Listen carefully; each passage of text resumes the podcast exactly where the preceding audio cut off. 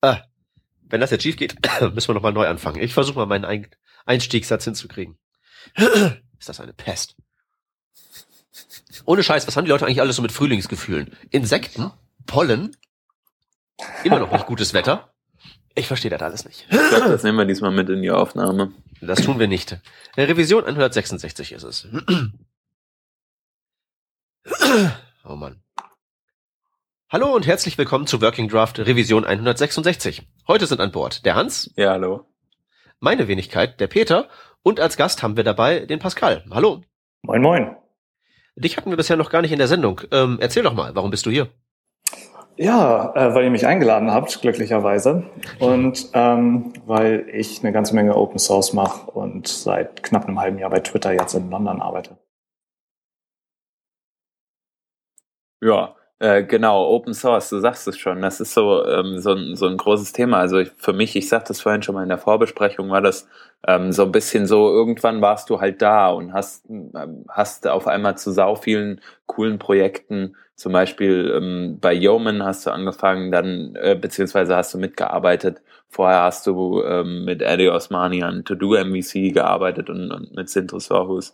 Ähm, wie kam es dazu, dass du überhaupt äh, ja, da so ein bisschen reingeraten bist in die Open Source Geschichte. Also ich habe immer wieder irgendwie unterhalte ich mich mit Leuten, die jetzt in der in der Open Source Welt noch nicht so aktiv sind ähm, und und die fragen dann, wie kommt man da überhaupt rein? Und ich habe nicht so eine richtig gute Antwort für die. Äh, wie ist es bei dir passiert?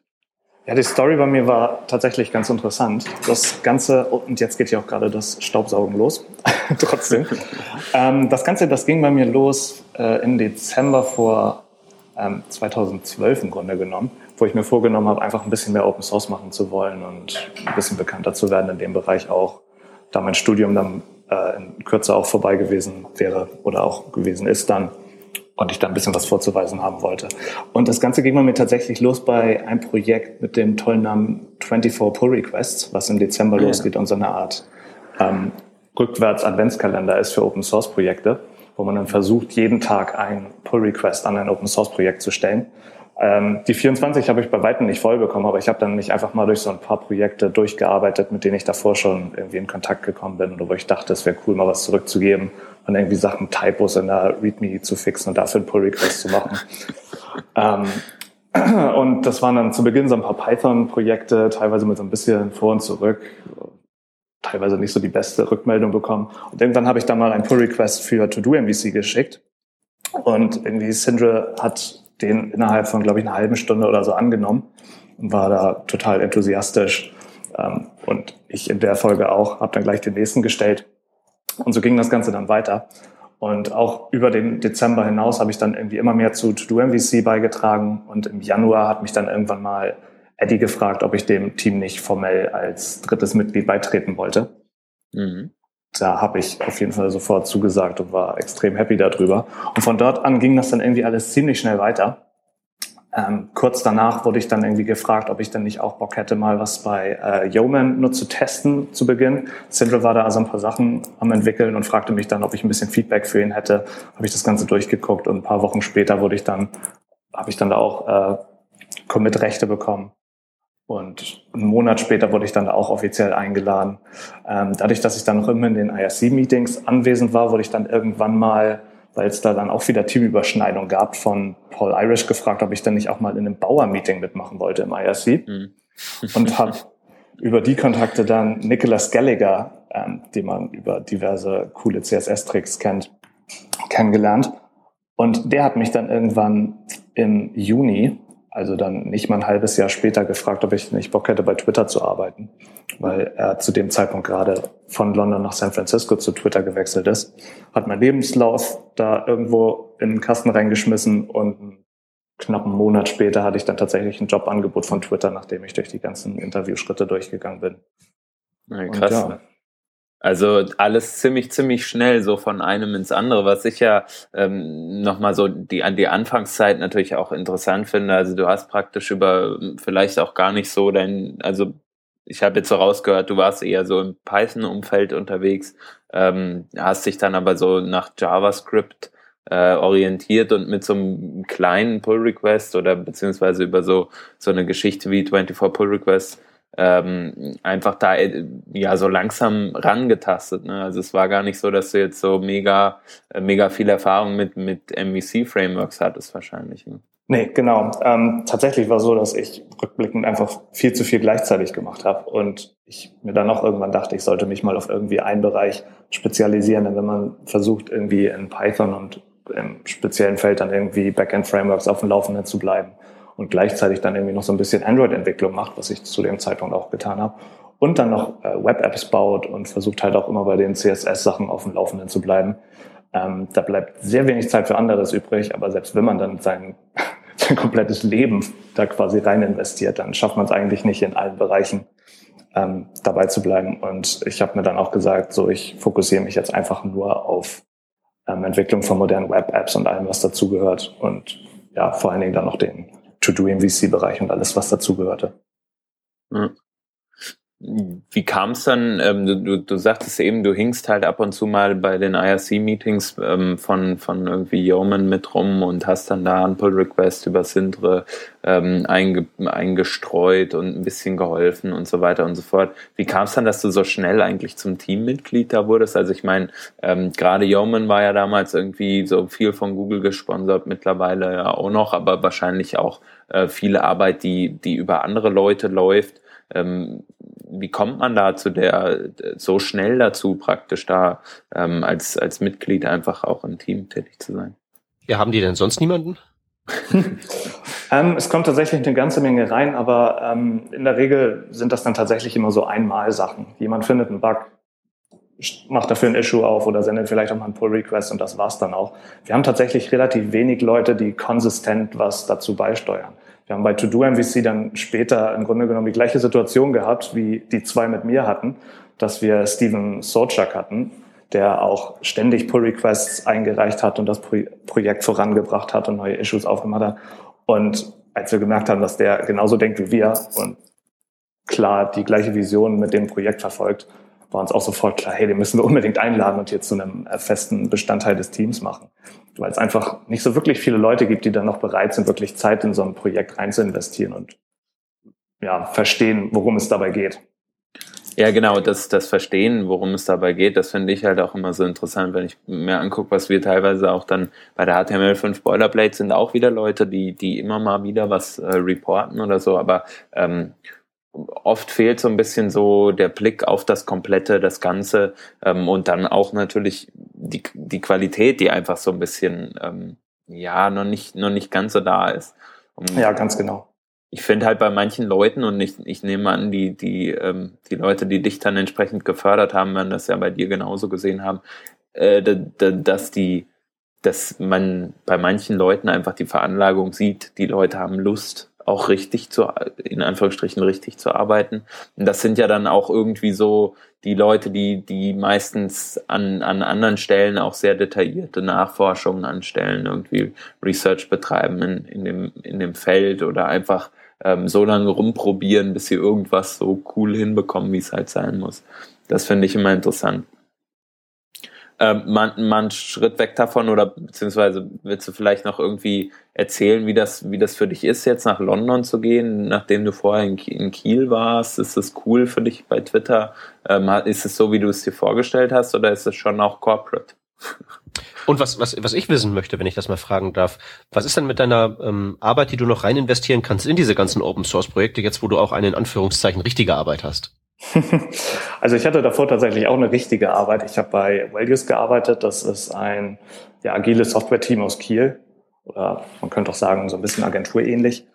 Ähm, habe da auch viel gearbeitet, habe aber glücklicherweise auch viel Zeit dafür bekommen, an Open-Source-Projekten zu arbeiten, was aber vor allen Dingen auch damit zusammenhängt, dass wir halt selbst viel ähm, das eingesetzt haben. Zum Beispiel Yeoman haben wir intern ähm, sehr stark eingesetzt. Das machte das Ganze dann einfacher ja, nach London zu gehen aus so einer kleinen Stadt wie Kiel äh, war auf jeden Fall ein interessanter Wechsel. Und äh, auch gerade in so einer Agentur, wo man, wo, wo ich sehr, sehr viele Verantwortlichkeiten gleichzeitig hatte, dann jetzt zu so einem Job, wo ich wirklich Software-Engineer bin und mich wirklich eigentlich nur um meinen Code kümmern muss, ist schon äh, ein interessanter Wechsel. Mir gefällt es momentan immer noch sehr gut, dass ich mich wirklich mal auf das konzentrieren kann, worauf ich wirklich Bock habe. Denn davor war dann halt viel hin und her diskutieren mit Kunden, irgendwelche Konzepte ausarbeiten, durfte mich nebenbei noch um die Kasse kümmern und sowas. Ist cool, mal einen Einblick zu bekommen in diese ganzen Bereiche, aber im Endeffekt macht mir Programmieren halt doch am meisten Spaß und äh, das ist dann stark, dass ich mich jetzt wirklich nur darauf konzentrieren kann und der Manager, der dann zum Beispiel über mir steht, nicht irgendwie groß die Peitsche schwingt, sondern wirklich nur dafür zuständig ist, einem den ganzen Ballast vom Hals zu halten, sodass man sich halt auf die eigentliche Arbeit konzentrieren kann. Ja. Ja, das ist, ist ja bei modernen Unternehmen oft so. Ich meine, ich habe es jetzt aus dem Google-Umfeld dann auch immer mal wieder gehört, man, die großen Unternehmen sind zwar irgendwie cool und haben so auch so noch ziemlich viel von diesem Startup-Charakter. Ähm, aber oft ist es ja dann doch auch so, dass man sich dann in Richtung Corporate bewegt. Ähm, das Gefühl hast du jetzt nicht bei Twitter, meinst du? Twitter kommt mir immer noch erstaunlich klein vor, dafür, dass man, dass jetzt, glaube ich, 2600 äh, Angestellte haben, davon knapp die Hälfte Ingenieure sind. Das Nette ist, dass äh, man tatsächlich immer in relativ kleinen Teams arbeitet. Ich bin jetzt vor kurzem von TweetDeck zum Android-Team hier gewechselt, aber im TweetDeck-Team ähm, war, waren es zu dem Zeitpunkt etwa zwölf Leute, die daran gearbeitet haben. Und das ganz, äh, und man hat tatsächlich sehr viel Verantwortlichkeit in dem eigentlichen Team und das Projekt weiter voranzubringen. Da wird dann nicht irgendwie von der Spitze gesagt, die arbeitet jetzt, arbeitet jetzt genau an dem Feature und das wird zu dem und dem Zeitpunkt fertig, wie man sich das vorstellen könnte, sondern das Ganze wird wirklich im Team entschieden. Jeder kennt zwar irgendwie die Vision, wo sich das Ganze hinbewegen soll, aber man hat wirklich auch als Einzelperson einen riesigen Einfluss darauf, wie sich das Ganze weiterentwickelt.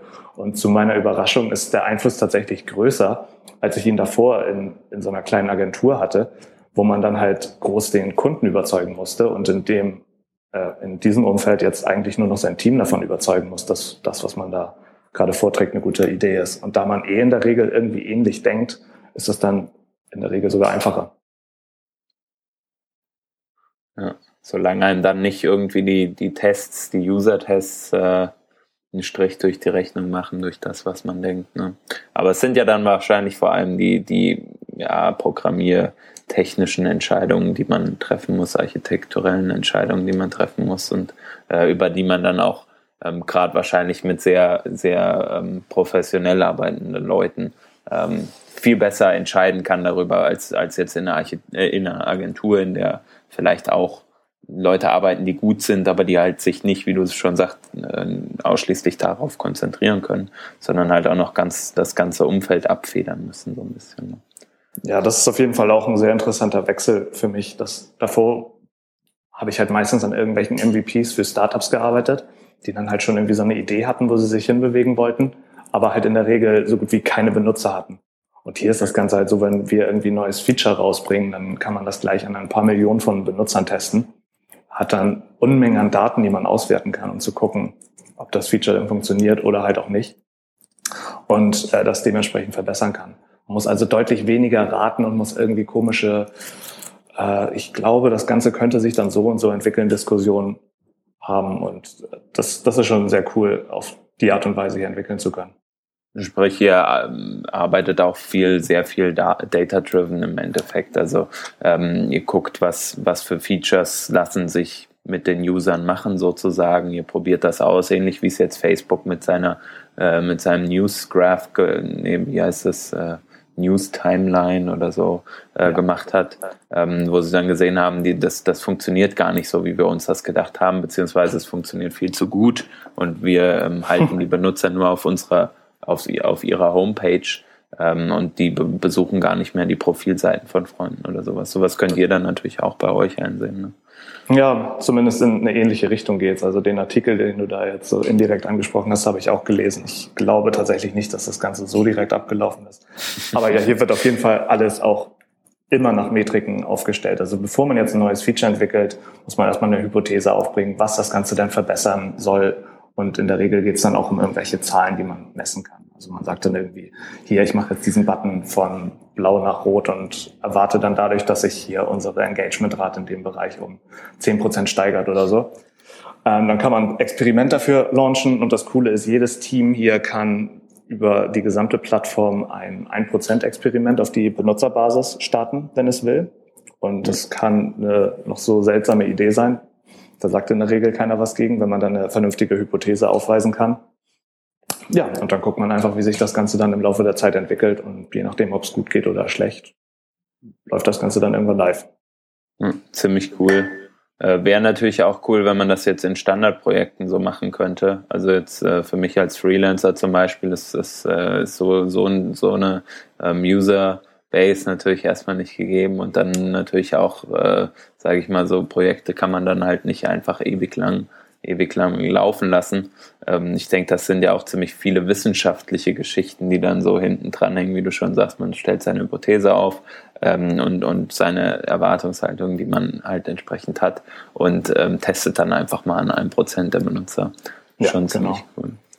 Ähm, ich möchte nochmal so ein bisschen äh, mehr in Richtung äh, Programmierung gehen. Ähm, zum einen Yeoman, was mich persönlich interessiert. Also ich habe jetzt äh, bei uns viel so Yeoman Generators irgendwie, oder was heißt viel, aber ein, ein paar ähm, Yeoman Generators in letzter Zeit gehabt, die ich, die ich bearbeitet habe oder die wir einsetzen irgendwie, ähm, weil es einem einfach das, das Leben unheimlich erleichtert. Gibt es so eine grobe Roadmap, ähm, was generell so der Plan ist hinter, hinter Yeoman, wo ihr hin wollt? Gibt es noch viel, wo ihr sagt, das, das wollt ihr verbessern?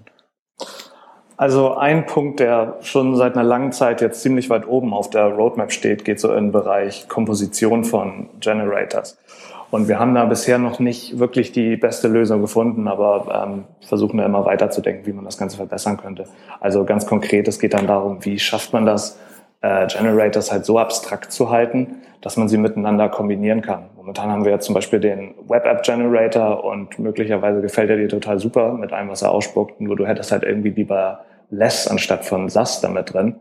Und die aktuelle Lösung für das Problem ist dann, dass du den Generator forkst und dann machst du halt einen Generator Web App Less draus.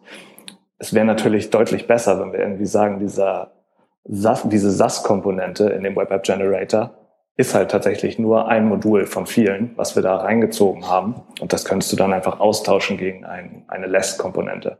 Mhm. Das Ganze ist allerdings ziemlich schwierig, wenn man auf, äh, ja, wenn es halt so viele Interdependenzen gibt. Also du, ähm, wenn du da jetzt Less auf einmal reinziehst, dann sieht dein HTML anders aus, dein, deine Ordnerstruktur sieht anders aus und dein Bildstep sieht auch komplett anders aus.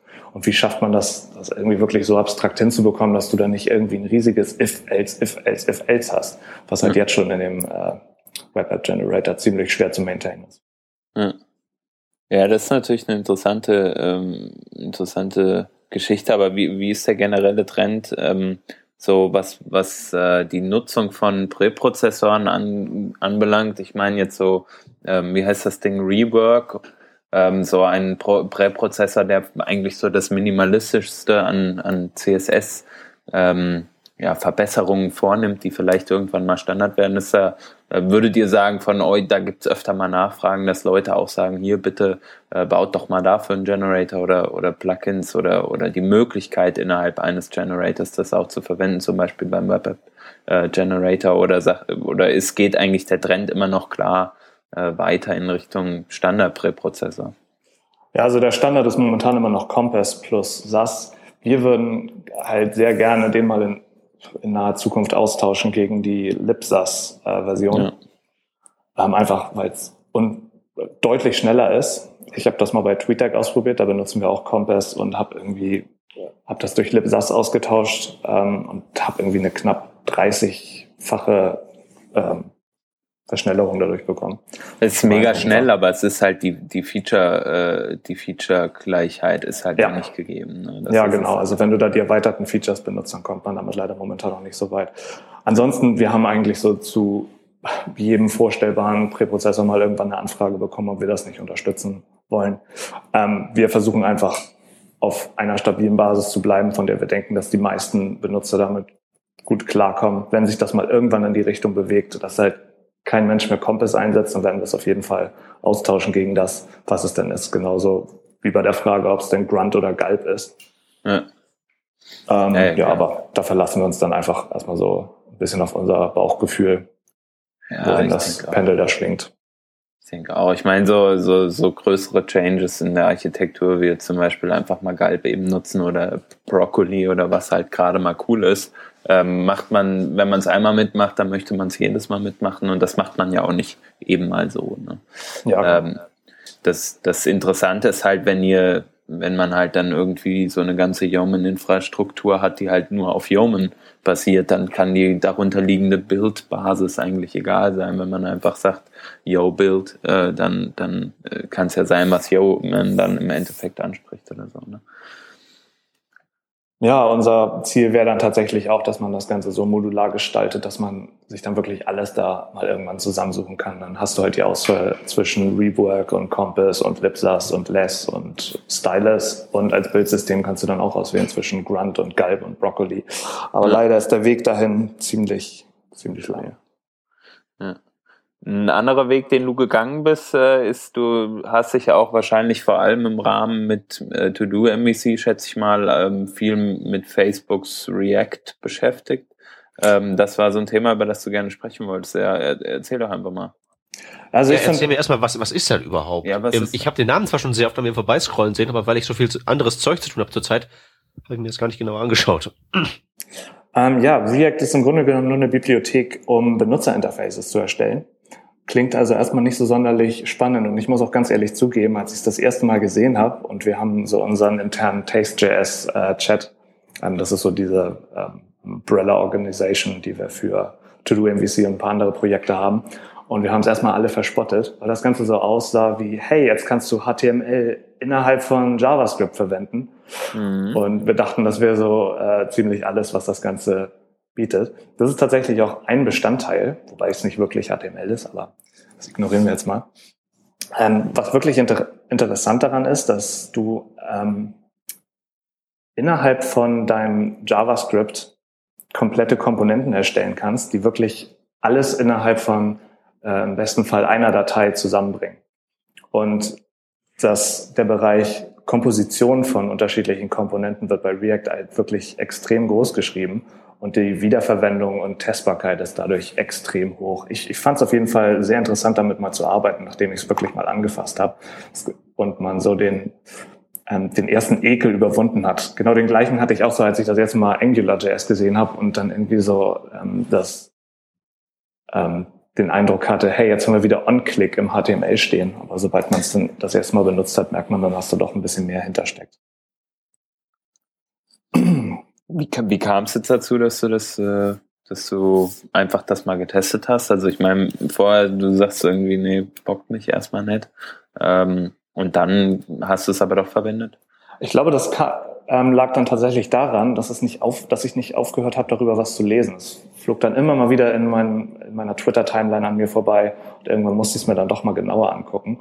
Und vor allen Dingen ähm, Pete Hunt hat auch ein paar sehr coole Talks darüber gegeben die ich nur empfehlen kann. Die könnten wir auch mal in die Show Notes packen, die mal so ein bisschen einen Einblick darin schaffen, wie React anders denkt und was es besonders macht. So, einer der Punkte ist zum Beispiel, du ähm, kreierst halt in deinem JavaScript das HTML, was dann am Ende ausgespuckt werden soll.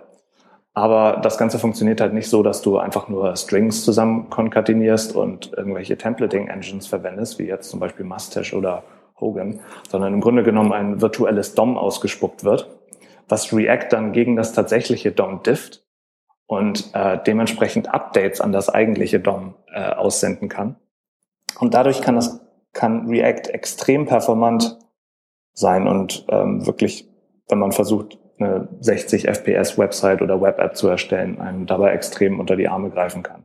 Wenn man das Ganze manuell macht, ist man oft halt deutlich, deutlich dümmer davor als dann React, was halt diesen, ja, intern so ein holistisches Bild über das komplette DOM hat, wenn es das dann auch verwalten darf. Also es ist sehr interessant. Ich kann es wirklich jedem nur empfehlen, sich damit mal auseinanderzusetzen, zumindest mal durch das Tutorial zu gehen. Denn auch wenn es am Anfang ein bisschen komisch aussieht, dass man auf einmal sein JavaScript mit ähm, HTML mixt, ergibt es nach einiger Zeit doch eine ganze Menge Sinn. Hm, klar. Aber jetzt noch mal, jetzt noch mal gefragt, jetzt so verglichen mit sowas wie Angular, was ja auch im Prinzip ne, so ein Framework ist, mit dem ich halt User Interfaces mache. Was ist denn jetzt hier so der, der, der Bringer? Okay, der große Unterschied ist vor allen Dingen, dass React nicht versucht, ein komplettes MVC-Framework zu sein, sondern sich im Grunde genommen nur auf das V in äh, MVC halt stützt und wirklich nur für das Rendering von den Elementen zuständig ist. Ich habe sogar schon ein paar ähm, Versuche gesehen, wie man dann React mit Angular zusammenbringt. Und wir haben zum Beispiel auch bei To-Do MVC ein Beispiel für eine Backbone-Anwendung, die React dann für den View-Layer verwendet. Du kannst es also tatsächlich benutzen, um einfach nur dein Templating-System auszutauschen und halt sehr, sehr effiziente ähm, ja, Views zu erstellen. Und der richtige Bringer dabei ist dann halt, dass du eine Funktion im Grunde genommen nur hast. Davon gibt es allerdings noch so ein paar äh, Abarten. Ähm, die ist einfach nur Set State und mit Set State sagst du, gibst du React oder deiner aktuellen Komponente ein, ein Objekt, was immutable ist und das rendert React dann in, ein, in eine DOM-Node rein, die du ihm zur Verfügung gibst und äh, über das es dann die Kontrolle übernimmt. Und dann hast du eine Render-Funktion, die diesen State übernimmt und daraus halt eine DOM-Node ausgibt. Also im Grunde genommen hast du wirklich nur eine Funktion, da gibst du ein, ein Objekt rein und es gibt dir ein virtuelles DOM zurück. Und React wendet das dann auf dein tatsächliches DOM an. Und dieses Modell ist einfach ex extrem einfach zu verstehen. Du hast eine Funktion, da kommt was rein und da kriegst du am Ende was raus. Dadurch kannst du es extrem einfach testen und du kannst es extrem gut wiederverwenden. Ähm, ja, und vor allen Dingen auch gut kombinieren mit anderen Komponenten. Das klingt schon mal nicht schlecht, so ähm, mit der niedrigen Einstiegstiefe, dass man nicht so wie bei Angular erstmal erschlagen wird von ah, Zeug und dann übernimmt das Ding halt den kompletten Laden. Ja, das ist wirklich interessant hier. Du hast im Grunde genommen echt nur eine Funktion, um die du dich kümmern musst und du hast das Prinzip von den Komponenten und es gibt erstmal keine Services und Factories und Directives und den ganzen, das ganze andere Vokabular, was du bei Angular hast. Du hast wirklich nur deine Views und das komplette Prinzip dahinter zu verstehen, das kostet dich in der Regel eine halbe Stunde. Und dann kannst du dir vielleicht nochmal eine halbe Stunde diese optionale Syntax angucken, mit der du halt ähm, dein HTML direkt innerhalb von deinen Komponenten erstellen kannst im JavaScript-Code. Was ist der größte Nachteil? Ähm, der größte Nachteil ist, würde ich sagen, die Interoperabilität mit bestehenden DOM-verändernden Plugins. Wenn du zum Beispiel versuchst, ein jQuery-Plugin in einer Website zu verwenden, die komplett von React verwendet wird, da musst du schon durch irgendwie so ein paar Reifen hüpfen, damit man das Ganze hinbekommt. Da React, damit es halt dieses DOM-Diffing betreiben kann und dieses effiziente Updaten von den bestimmten Bereichen durchführen kann, ähm, versucht es halt, ja, es kontrolliert halt das komplette DOM. Und wenn dann irgendwie so ein jQuery-Plugin dazwischen kommt und dir mal in so ein Date-Picker in ein bestimmtes Diff da reinschmeißt, dann bringt das React durcheinander. Außer du sagst ihm halt speziell, hey, diesen Bereich hier, den lässt mal bitte außer Acht, wenn du jetzt deine Updates durchführst. Aber das geht dann auch relativ simpel zu sagen, ähm, das Düfter ist nicht dein Bereich, aber alles drumherum ist es. Ja, das kann man tatsächlich relativ simpel machen. Okay, klingt ja gar nicht mal so schlimm. ja, ich finde es auch interessant. Für mich ist halt irgendwie so, wir, wir bauen halt jetzt viel so kleinere Web-Apps demnächst, ähm, die wir in, in eine größere Webseite im Endeffekt integrieren. Ähm, da ist, da stellt sich für mich natürlich so der, so ein bisschen der Kosten-Nutzen-Faktor. Wenn man dann ähm, ein Framework jetzt für, für zum Beispiel nur die die Erstellung von Views im Endeffekt äh, mit einbringt, braucht man ja im Endeffekt, wie du eben schon sagtest, noch ein zweites, was sich dann mit dem Controller und, äh, und dem Model im Endeffekt beschäftigt und das zusammenzubringen. Äh, das finde ich, finde ich dann irgendwie schon wieder ein Overhead und dann frage ich mich so, in dem, in dem Use Case wäre es vielleicht nicht das Richtige, aber wenn du halt dir überlegst, wie machst du wirklich Templates mit ein bisschen Funktionalität ordentlicher, äh, ordentlicher sortiert als mit Mustache, dann ist es äh, wahrscheinlich mit, mit äh, React relativ interessant, da, da mal einzusteigen.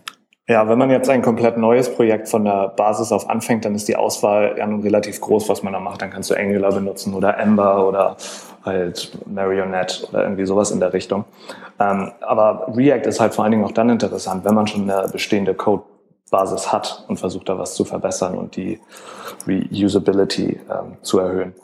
Zum Beispiel bei TweetDeck sind wir momentan auch am überlegen, ob wir das ähm, in das Projekt reinziehen. Denn ich meine, das ist eine Codebasis, die schon über fünf Jahre oder so, ich weiß es gar nicht, was es jetzt gibt, Log gucken, existiert, die natürlich riesig ist. Und da kann man nicht einfach sagen, hey, morgen machen wir es mal in Ember, ähm, sondern da ist man dann froh, wenn es tatsächlich mal so eine Bibliothek gibt wie, wie React, die sich halt auf einen bestimmten Bereich konzentriert und die man dann halt auch in ein bestehendes Projekt noch reinziehen kann, ohne dass man halt das komplette Projekt von der Basis neu ähm, designen muss. Wie ist das mit diesem Transpiler oder Compiler oder wie auch immer man es nennen mag, der da dabei ist für entsprechend diese, diese Syntax? Ähm, ist das performant im Browser? Ähm, ja, also der ist tatsächlich nur dafür gedacht, dass man das äh, in seiner Debugging-Umgebung nutzt, denn andernfalls hast, spuckst du natürlich halt oder verzögerst du natürlich, bis das mal, bis das Ganze mal gerendert wird. Aber das, das Nette daran ist, dass es immer ein 1 zu 1 Mapping gibt von ähm, deiner JSX-Datei auf JS. Das heißt, wenn du dann irgendwie einen Fehler bekommst in Zeile 12, dann ist das immer Zeile 12. Auch dann in der kompilierten Variante. Und was auch ganz nett ist, dadurch, dass React halt dieses simple Konzept hat von State zu HTML-Output, kannst du das Ganze auch wunderbar auf dem Server rendern. Und das machen die zum Beispiel auch bei Instagram. Die erste Version der Seite, die du bekommst, ist halt immer auf dem Server gerendert und wird dir komplett ausgeliefert. Und alle sukzessiven Aufrufe auf der Seite geschehen dann halt durch tatsächliche React-Transformation.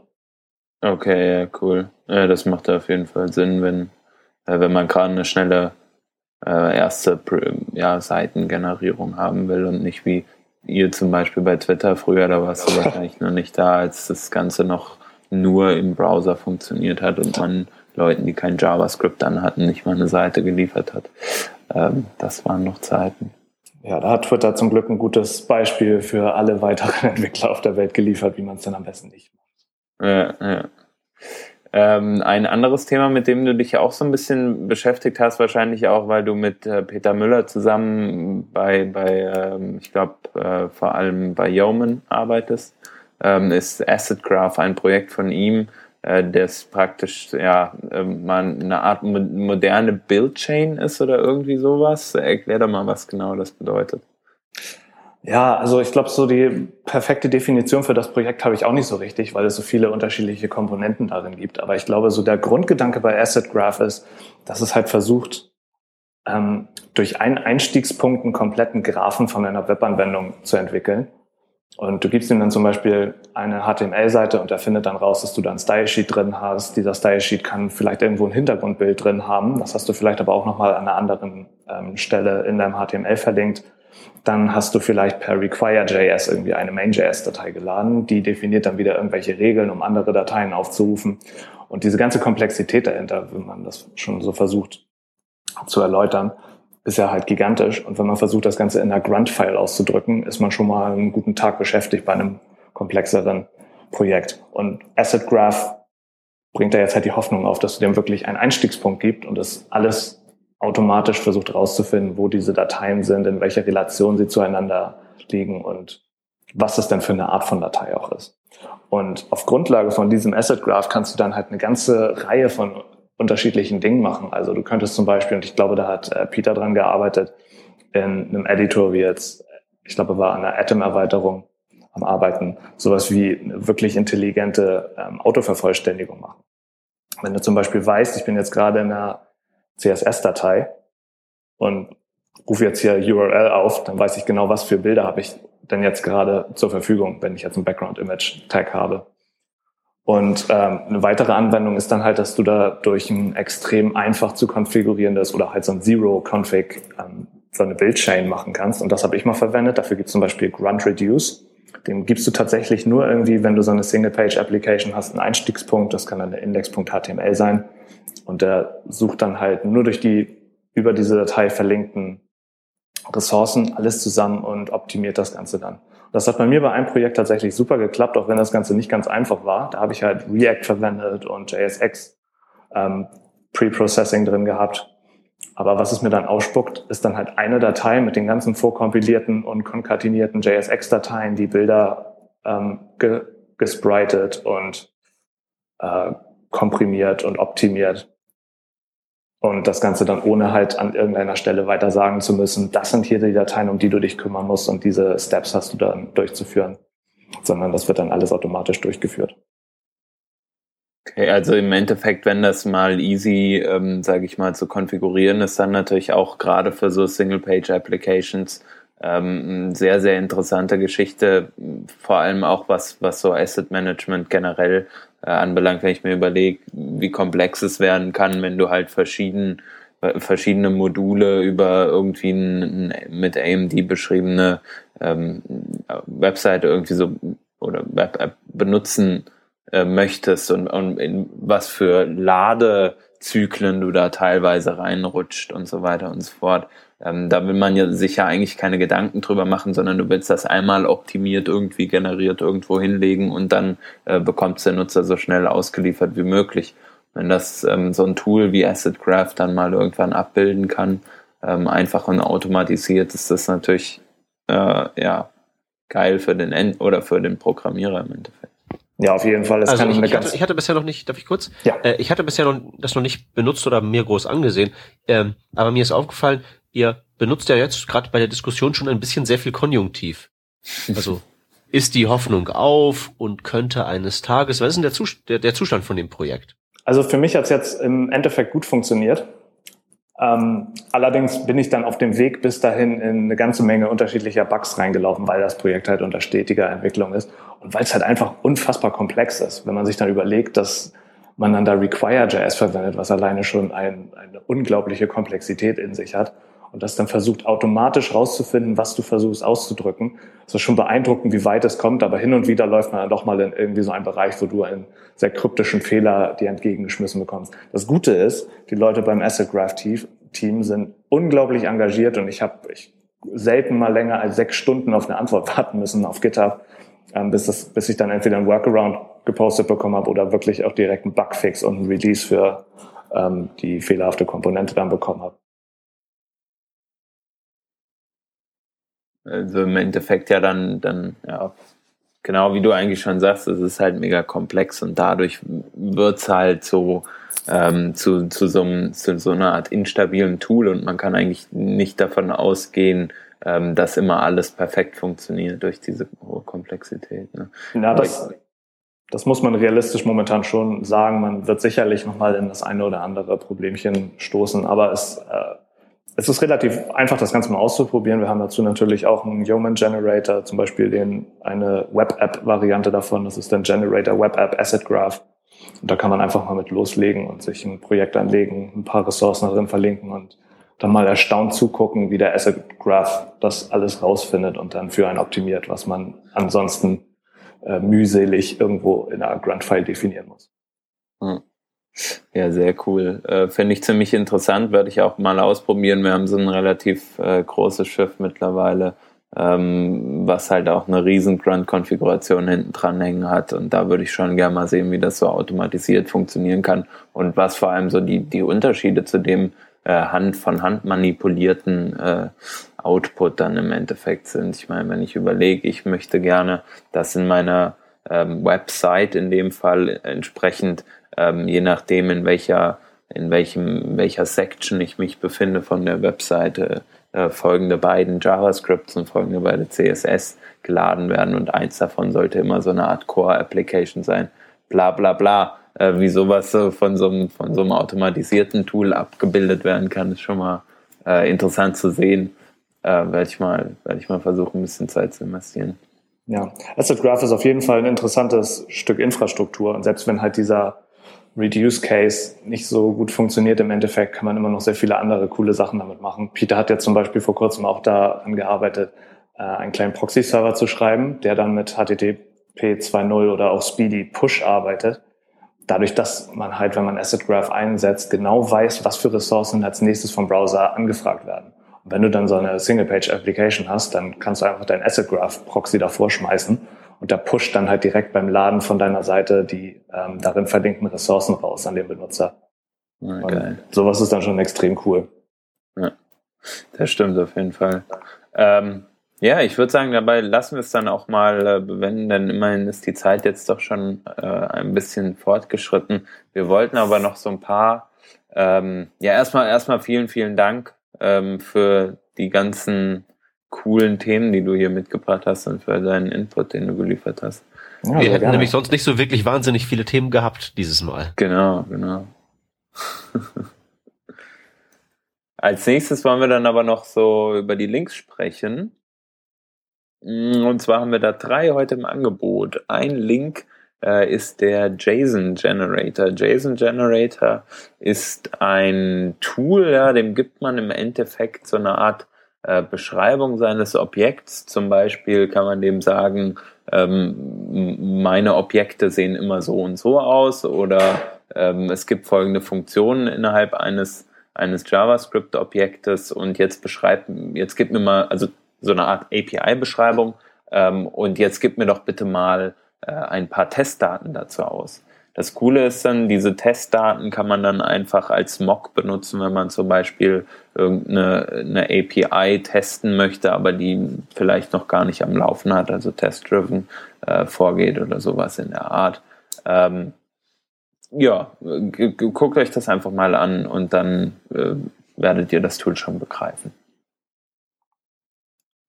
Ja, ich habe dann hier als nächstes Status IE. Und wer so ein bisschen der Chrome-Entwicklung folgt, der kennt wahrscheinlich chromestatus.com. Das, das ist das Chromium-Dashboard, wo man sieht, woran die Chrome-Entwickler gerade arbeiten.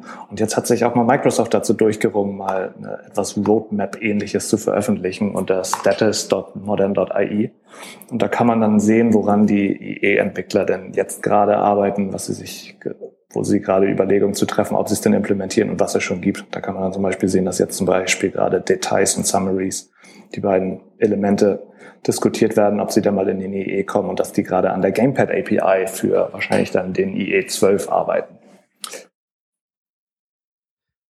Ich habe ein Angebot äh, Node.js.cs. Das ist einfach nur ein JavaScript Style Checker, eine gute Ergänzung zu JS Lint und Konsorten. Genau, und dann haben wir noch, äh, das war es nämlich schon mit den Links, und wir haben aber noch zwei Tipps der Woche. Ich mache mal so ein geiles Jingle.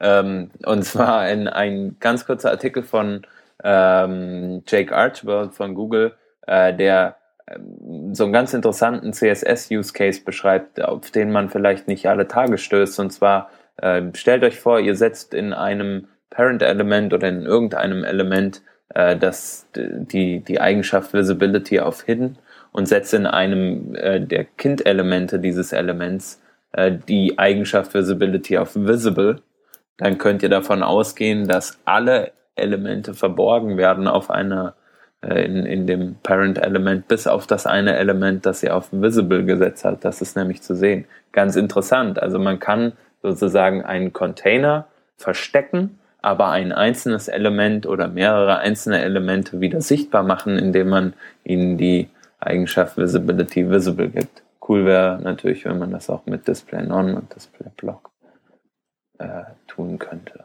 Geht leider. Aber das wird nicht funktionieren. Nein, das wird nicht funktionieren.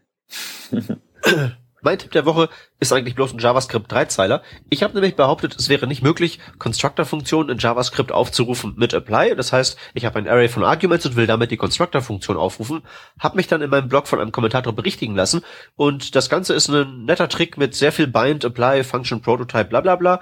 Ähm, damit kann man das machen. Das geht natürlich auch mit ECMAScript 6, aber bis das da ist, ähm, überbrücken wir die Zeit eben mit diesem kleinen Hack. Einfach ein Post auf Stack Overflow. Ein schöner Schnipsel für den Fall, dass man mal genau dieses Problem hat. Und damit wären wir am Ende der Sendung angekommen. Das war jetzt irgendwie wieder schnell. Ich dachte, wir brauchen länger. Schade. Naja, egal. Ah, in der Kürze liegt die Würze. Ja, das stimmt. Ich, ich, ich gehe das Phrasenschwein in Stauben. ja, wir sagen auf jeden Fall nochmal vielen, vielen Dank an den Pascal Hartig, äh, dass du diesmal mit dabei warst. Äh, sehr, sehr cool, sehr, sehr coole Themen am Start. Ähm, wir hoffen, dich vielleicht irgendwann mal wieder äh, begrüßen zu dürfen bei uns. Ich hoffe, es hat dir gefallen. Ja, vielen lieben Dank für die Einladung. Hat mir auf jeden Fall gut gefallen. Sagt Bescheid, wenn ihr mal wieder was wissen wollt. Ja, cool. Ähm, dann würden wir noch sagen, den, äh, den Gewinner der, des Buches vom letzten Mal, oder bin ich jetzt völlig aus der Bahn, hab, haben wir den letztes Mal verkündet? Schon? Peter? Ja, ich, ich versuche gerade hier so das Grillenzirpen-Wave zu finden, aber ich okay. Hab's gerade nicht. Ich weiß, ich weiß das. Wir werden euch über Twitter in Kenntnis setzen, äh, was da der aktuelle Status ist. Äh, folgt uns dazu at Working Draft. Vielen lieben Dank fürs Zuhören und einen schönen Abend. Tschüss. Tschüss.